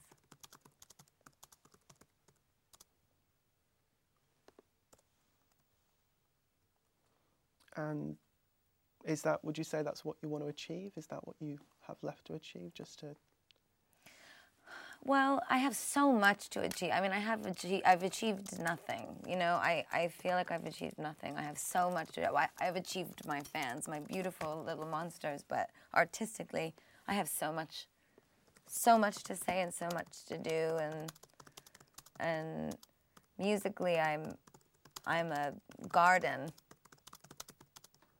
I am not a desert. I have so I have so much. Uh, I'm so impossibly not finished, but I guess you could I, you could say I always want to exist in a very separate space for my fans, a Gaga space, our separate monster space that is not imploded by or or uh, um, what is that word? A, a space that's impervious to anything else, that nobody can break through.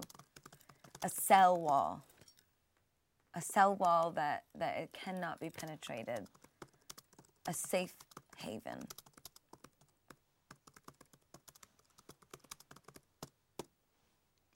I want to be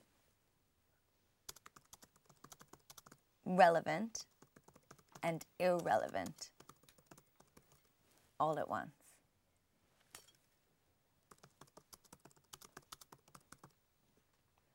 brilliant.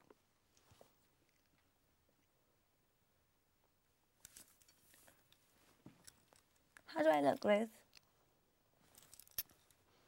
Okay, um, our next question is from Bret Easton Ellis from Los Angeles. Um, um, he asks Do you agree with the following statement? Women are crazy vaginas.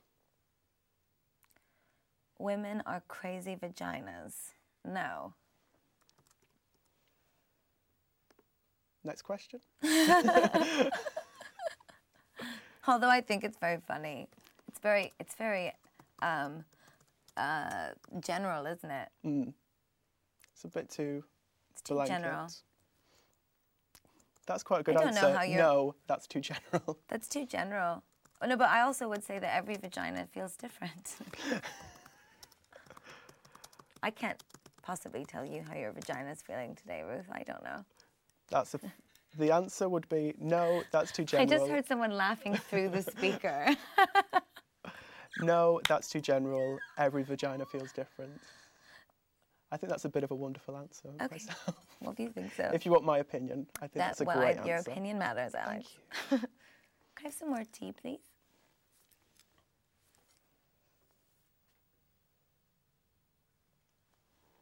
Okay, we're on question number 42. Oh, goodness. Um, and it's by Spencer in Nampa. And Spencer's question is What's the nerdiest thing you've ever done?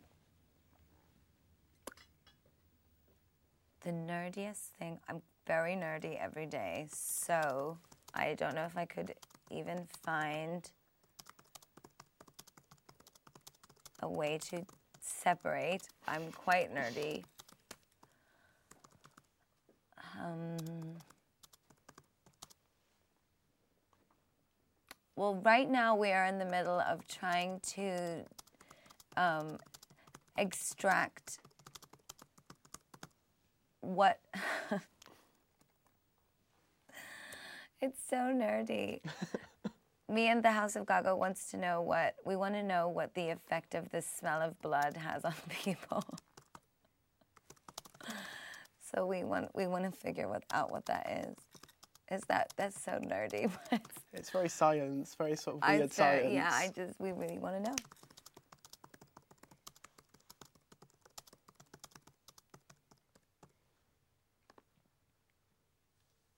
I think, that, I think that's suitably nerdy. is that suitably Yeah. nerdy I think so. Okay, um, this question is by, um, a- again, a number of people. It's by uh, Mara, Marisol Celine in Belgium, uh, Madison Logan in Beaufort in South Carolina, Liam R. Findley in Weymouth, and also has also been asked by Kate Moss from London. oh And the question is, hi kate if you decided to have children, what would you call them? I'm not sure how many you would decide to have. I like Annabelle. I like Lennon for a girl. I think John Lennon? Yes. I also like Joey for a boy after my father.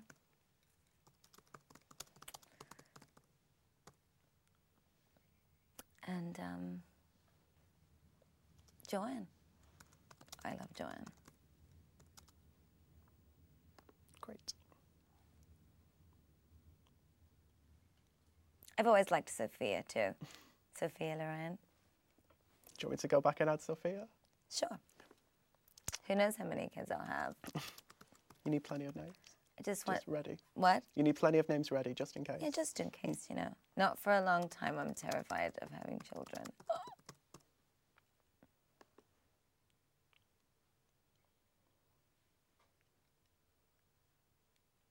Okay. Our next question is by Aline Macedo. I hope I'm pronouncing that correctly. Um, from Brazil. Um, who is the most interesting person you've ever met? Interesting person. I don't want to offend anyone. Probably my grandmother. I suppose you don't really meet your grandmother, but my grandmother on my my my both my grandmothers actually. Both my grandmothers. My mother's side and my father's side they um, they are so strong. They have been through so much and they both came from nothing. And they just are the strongest most irreplaceable women so deeply loved by their husbands as well, which I think to be fascinating and impossible for me to be such a strong woman and to find a man that will impossibly love you without making them feel insecure impossible. But my both my grandmothers and my mother have done that. So I suppose the three, the trinity of women in my life have been the most interesting. Is my my grandmother Veronica, my grandmother Angelina, and my mother Cynthia. They're the most. They're my. They are my my trinity of my womanhood. I suppose they're also the reason that I'm a feminist, but it's quite crazy, isn't it, that I'm a feminist? And yet, what's so lovely about it is so many people have this misinterpretation of feminism as man hating, which it isn't. It's, it's got nothing to do with that. I really admire my, my grandmothers and my mom.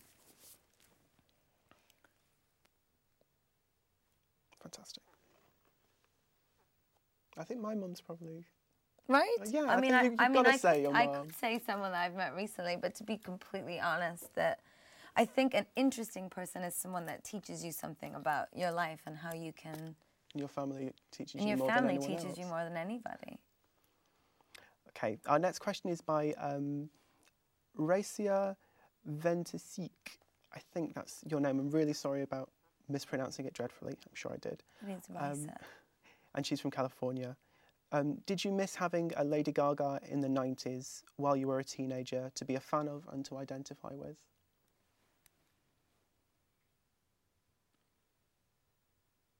No, I guess I didn't, because I suppose I didn't know what a Lady Gaga was yet. I didn't know. I always knew it was my destiny to be an entertainer, but I didn't. Uh, I was ready to be be the new thing. I um. I always admired the women that I grew up watching, all the pop stars, Britney and Christina and I was a big Layla K fan and Madonna and Blondie and Patti Smith and Linda Perry and Four Non Blondes. And I could go I could go on and on and on about so many. But I guess I'm speaking specifically about when I was in the 90s I was in, in 1990 I was 4 so I'm speaking specifically about until I was hmm. about 15 years old which would mean that I was in my younger I was in my younger years and I listened uh, around when I was 13. That's when I started to really listen to older music. So I was more into Zeppelin and and Queen and and Pink Floyd. So I, I wasn't really. I, I kind of went through a transition where I, which is very much you can see now in my performance style, much more androgynous. I was much more obsessed with male rock stars at a certain point, and Bowie to be particular. So I didn't identify with women as much in the 90s, I guess you could say, also. So I was more obsessed with men and grunge. I loved Kurt Cobain. I mean, I was, I was, a, I, I loved uh, so many different kinds of music, but um, a female figure, perhaps I was, I was too young to know what, what could become, but now, now here we are. Great.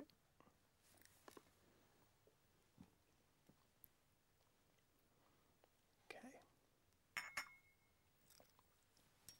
Um, our next question is from Stephen Gan in New York. Stephen O. V magazine is my favorite magazine in the history of magazines.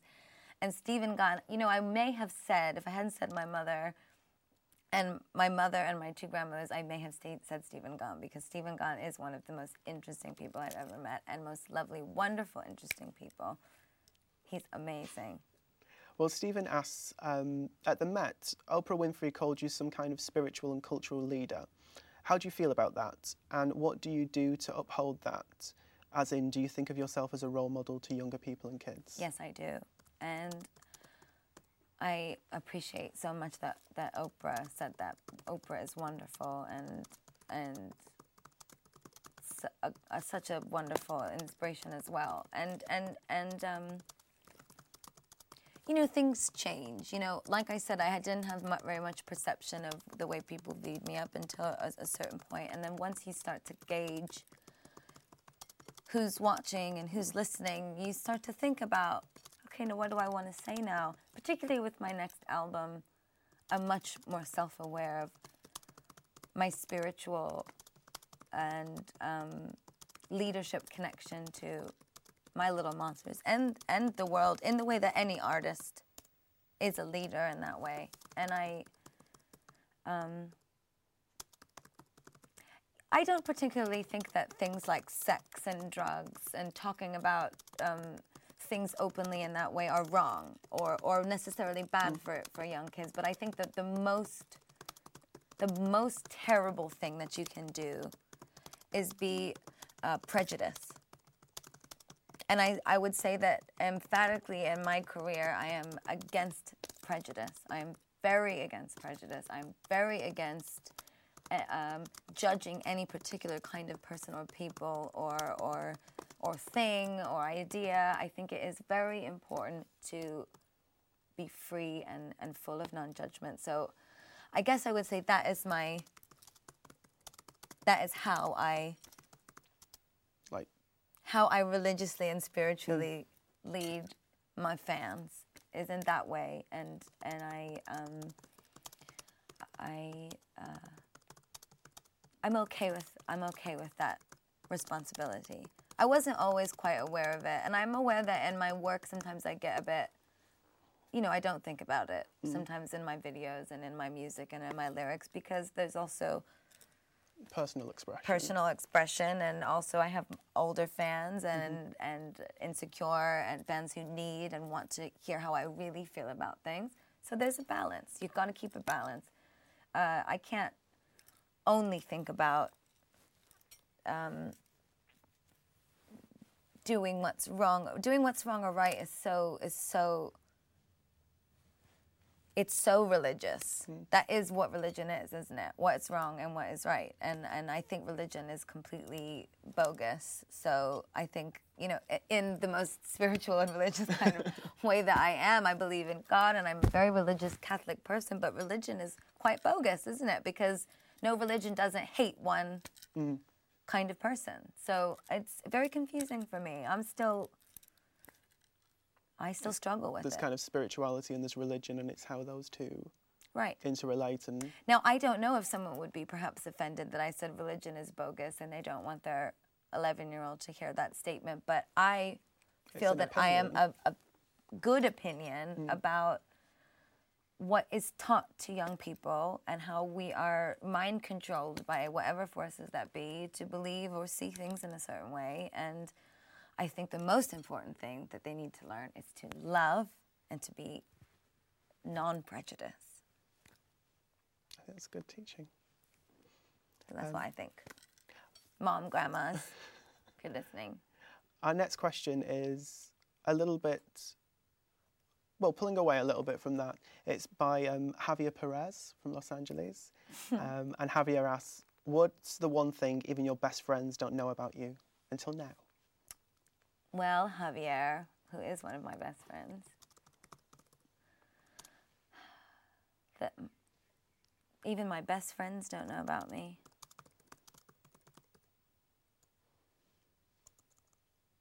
Hmm.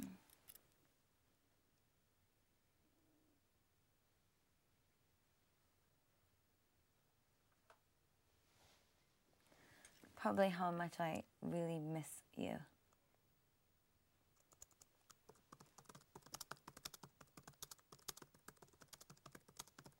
And how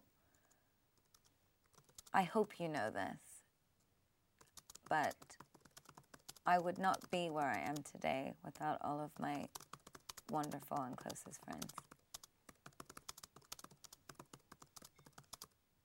So forgive me for being sappy, but just in case we needed to clear that up, there you go. I'm sure they like to hear it, even if it is a little bit sappy. I tell them all the time, but I mean, to be honest, there's probably not very much that they that they don't know, and if they don't know, it's for a reason. reason. okay. Um, our next question is um, from Graham Conway in Toronto. And his question is What is your attitude towards collaboration with peers in the pop music scene? Is it an idea which scares, excites, or even interests you? Um, at this very moment, I really don't want to do any collaborations, especially contemporary ones, because I want to really stand on my own two feet and make this new album is my my moment to create what will later be perceived 20 years from now as my iconic my iconic moment. That's what you should always be, I think, striving for. So um, I think sometimes, especially today, collaborations are not the same as they used to be. Uh, you collaborate to get your song on a different radio format or to uh, up your record sales or get people to pay attention to you by putting a superstar on your record. And I, I just think it's kind of trivial and boring. So um, I the only reason I d- did that collaboration with Beyonce is because I genuinely love her and I genuinely wanted to collaborate with her. And there's no other reason uh, to collaborate with someone. And she is a she is a real good person, Beyonce. I mean, I would say she is my favorite contemporary person uh, in in pop music. Uh, she is my favorite. She is a lovely, lovely person, and she is so kind. And uh, I just, I don't know how anyone could ever say one bad thing about her. To be honest. Good answer.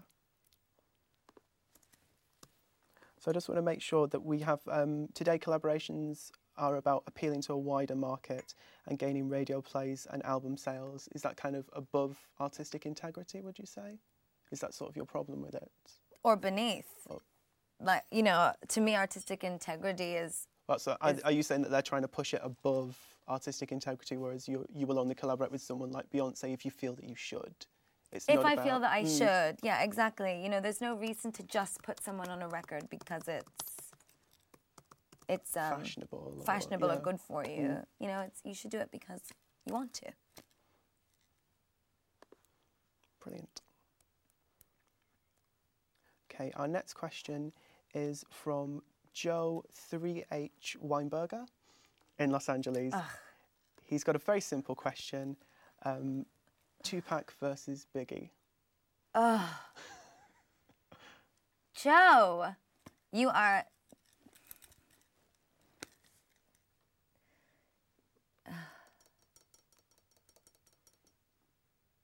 Biggie, Biggie. I'm sorry. I'm be crucified for that one. Can I choose both? But I'm I'm Biggie. We could put Can I choose both?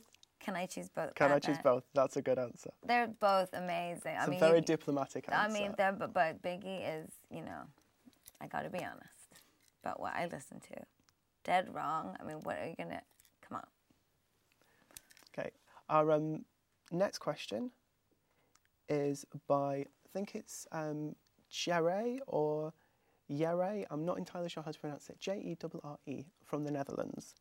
Um, and their question is What question do you want to be asked? What question has no interviewer ever asked you, but you would love to answer?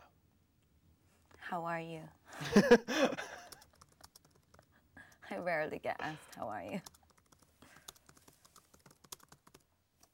How are you? I'm great. I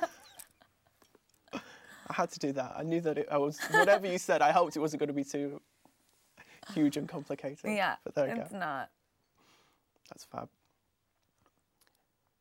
Okay. You know, because people say, you know, nice to meet you, Mm-hmm. how are you? But no one ever really asks you, like, how How are you? How are you? What's going on with okay? you? How are you? Like, you know, and sometimes, you know, you meet people, someone in a bar, Mm-hmm. and they say, like, how you doing? And I don't get to experience that anymore Mm. because, you know, it's, how are you? Please sign this. so it's a bit different. So I appreciate the how are you? Okay. Um, our next question is from Gareth Pugh. Oh, Gareth- Gareth. And Gareth's question is um, I see all these pictures of you getting off a plane in an outfit, a full on head to toe look. I want to know how you do it. I can't really picture you in a Virgin sleep suit, but I'm assuming the plane is one place where you can catch up on your sleep. So, what happens between the plane and the arrivals lounge? I sleep in all my glamorous glory. Is it a bit like Dynasty? Is it like a full face of makeup Yes. sleeping? It is. It's very funny, actually. Jimmy Iovine, who's the president of Interscope Records, we took a flight together from uh, Heathrow to uh, Los Angeles, I think it was, and he was pissing himself laughing because he could not understand how I was watching a movie for like 12 hours straight watching watching movies drinking my out of my teacup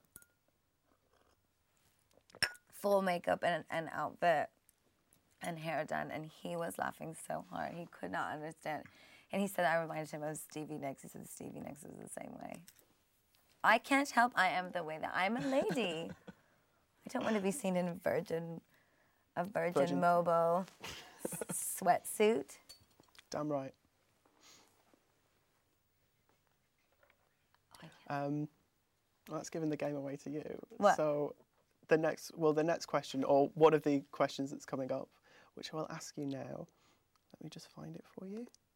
It's from Harmony Korine, um, and his question is: For two days' worth of world peace, would you eat a hamburger made of human flesh? yes Just for two days?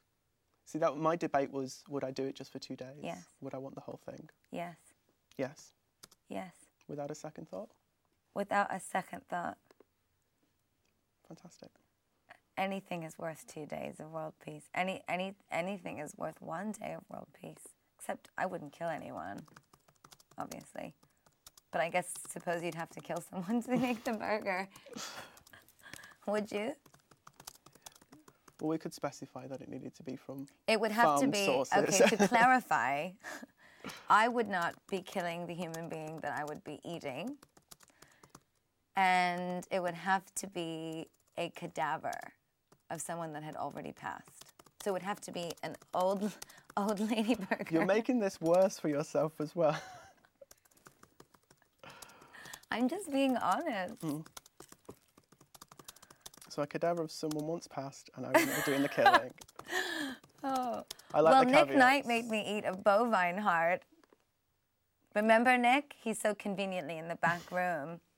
He wanted me to confront my fears about my father's heart surgery. So he gave me a bovine heart to do a performance art piece that he and Ruth filmed. And I took a big bite out of that for you, and I didn't get world peace. I just did it for art. Suffering for, for a performance art piece. Okay. Our next question couldn't is eat from. meat for fucking two weeks. Ruth was standing on the side I don't like, think I can't. They've shown me the video. I couldn't watch the video to be honest. my I'll fans be- watch it every night.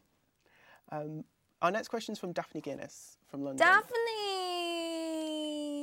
And Daphne's question is. I love her so much. Daphne's question is Do you think the arts can change the future? For the present that we all seem to be in is certainly not the one I envisaged. I do. I do think that we can change the future with our voices and with art and with music and with fashion.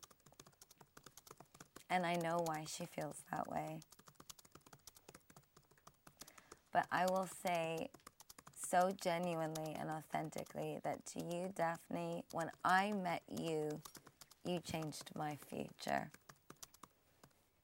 I somehow found like this kindred human being that is so special and wonderful that made me for a moment feel okay about things that I'm insecure about that really links quite nicely with the next question. Um, I love Daphne. Which is from um, Cathy Horyn in New York. And her question is I'm wondering to what extent your style has been influenced by Isabella Blow and Daphne Guinness. I detect not merely more high fashion in your look, but English flamboyance. Isabella and Daphne are two genius human beings, women, icons,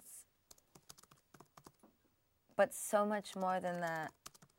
They are for me a way to look into myself and examine their lives and who they are in an effort to ex- understand myself better. Isabella is an enormous inspiration, and so is Daphne, and I, I cherish their lives. The late Isabella and the living and breathing and beautiful Daphne that I could not live without. I cherish, I cherish them both. I cherish them both as if we were cut from the same cloth.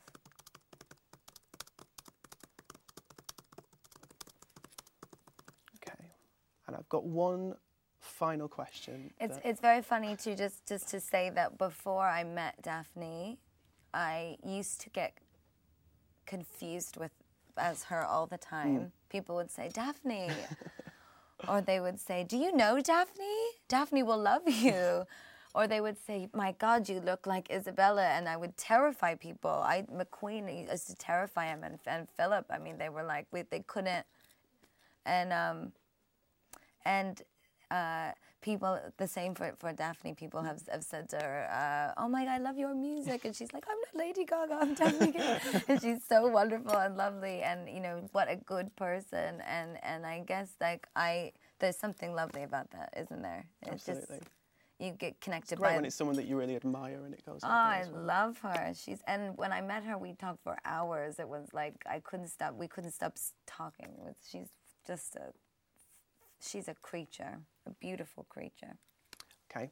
There's one last question, which isn't really a question, and it's from Celeste in Pennsylvania. And her question is You are amazing. Instead of being asked a specific question, is there any specific thing that you would like to say to your fans right now? I would like to say to all my little monsters, who I love so much, that I cannot imagine my life without you, nor can I imagine my, my future without you. And I sometimes even question how I survived without you before you. I will forever passionately only serve you. Fantastic. I love you. Thank you very much, And I love you. Thank Alex. you. And I love Nick Knight and I love Show Studio.